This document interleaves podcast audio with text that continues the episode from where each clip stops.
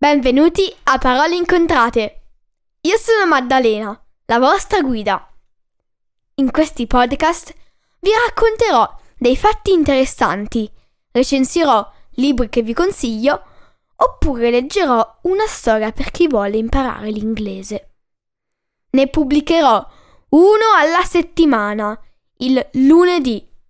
Quindi tenetevi pronti per fiondarvi ad ascoltarlo. Trovate tutti gli episodi del podcast su www.paroleincontrate.it su Apple Podcast, Google Podcasts, Spotify, Amazon Music o Stitcher. Potete seguire Parole Incontrate anche su Instagram e Facebook.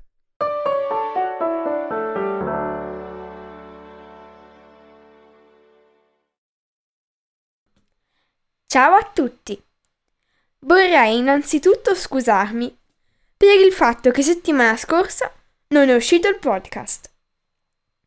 Oggi recensirò Emma, il fauno e il libro dimenticato di Matchtild Glaser, autrice anche di Book Jumpers, Polvere d'ambra e Il canto dei venti, che anche se non ho recensito su parole incontrate, vi consiglio. Il libro parla di Emma, una ragazza di 16 anni che vive a Stolzenburg, campus rinomatissimo in Europa e frequentato dai figli delle famiglie più prestigiose. Emma e le sue migliori amiche, Charlotte e Anna, decidono di fondare il West Books, il West Books, club segreto in cui parleranno di libri. E per fare in modo di avere uno spazio dedicato soltanto a loro, rispolverano una vecchia biblioteca. Ma, d'un tratto, Emma scopre un misterioso libro, una cronaca, nel quale generazioni di abitanti di Stolzenburg hanno appuntato le loro vicende. Allora, curiosa, la ragazza decide di scriverci all'interno qualcosa. E da lì non riesce a fermarsi.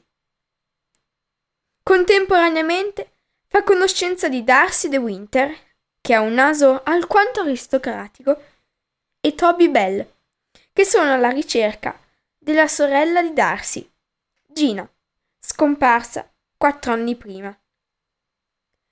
La storia dei ragazzi si intreccerà a quella di Eleanor Morland e quella del fauno. Passaggi segreti, rovine, bugie e maledizioni sono gli ingredienti perfetti per una storia misteriosa e tessuta attentamente, il cui nodo si distrerà solo alla fine. Ora vi leggerò il prologo. Una notte con le lacrime agli occhi, girò la maniglia e tirò con forza. La finestra si apriva a fitica, perché era vecchia. Di un vecchio che emanava dignità, come tutto qui. Era uno di quei luoghi dove sembrava che il tempo trascorresse senza scalfirli, sfiorandoli soltanto, come il vento tra le foglie un luogo dove tutto era sempre stato così, per il quale secondi e anni erano insignificanti. Persino la notte qui sembrava la stessa da secoli. Scura, più nera nel nero, troneggiava sulle cime degli alberi e, st- e si stendeva da tempo immemorabile sulle mura possenti. Eppure le cose erano cambiate. Le cose, le persone e le parole. E non necessariamente in questa sequenza. Salì sul davanzale con le ginocchia tremanti, ricacciò indietro le lacrime, con un battito di ciglia, e respirò quell'oscurità antichissima. Nemmeno la luna voleva accompagnarla così le parve. ora che il momento era giunto. Ma sapeva comunque di essere sola. Esitò ancora un istante, poi chiuse gli occhi e tutto cadde da sé. La notte le inondò i polmoni. Quando si sporse, il sangue le pulsava alle tempie. Staccò le dita dallo stipite e mosse i piedi oltre lo spigolo. Parole balenavano nei suoi pensieri, cercando di attrarla, ma non potevano più raggiungerla. Si sarebbe lasciata alle spalle le parole e tutto il resto.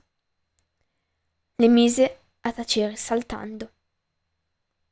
Per la durata di un battito ci- di ciglia fu parte della notte eternamente uguale. Poi arrivò la terra, rapidamente, inaspettata. L'urto però non fu violento, come aveva temuto.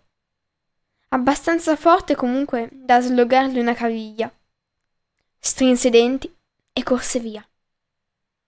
Erano ancora umani i piedi che la reggevano. A ogni passo sentiva una fitta, bruciante e tagliente, ma continuò a correre. Ormai non poteva più tornare indietro, anche se l'avesse voluto. Era troppo tardi, non si poteva cambiare più nulla, non si poteva fare più nulla. Il Reno non era lontano e lui la stava già aspettando. Il libro, a parte, pi- a parte il prologo che vi ho appena letto, è scritto in prima persona da, ovviamente, Emma. Ho trovato alcune parti un po' complicate e confusionarie, ma nonostante ciò mi ha tenuta sul filo fino alla fine. Il mio personaggio preferito è Hannah, dolce e sensibile. Consiglio questo romanzo agli amanti del genere fantasy e avventura. Spero che, se lo leggerete, vi piaccia. Grazie e alla prossima settimana. A presto!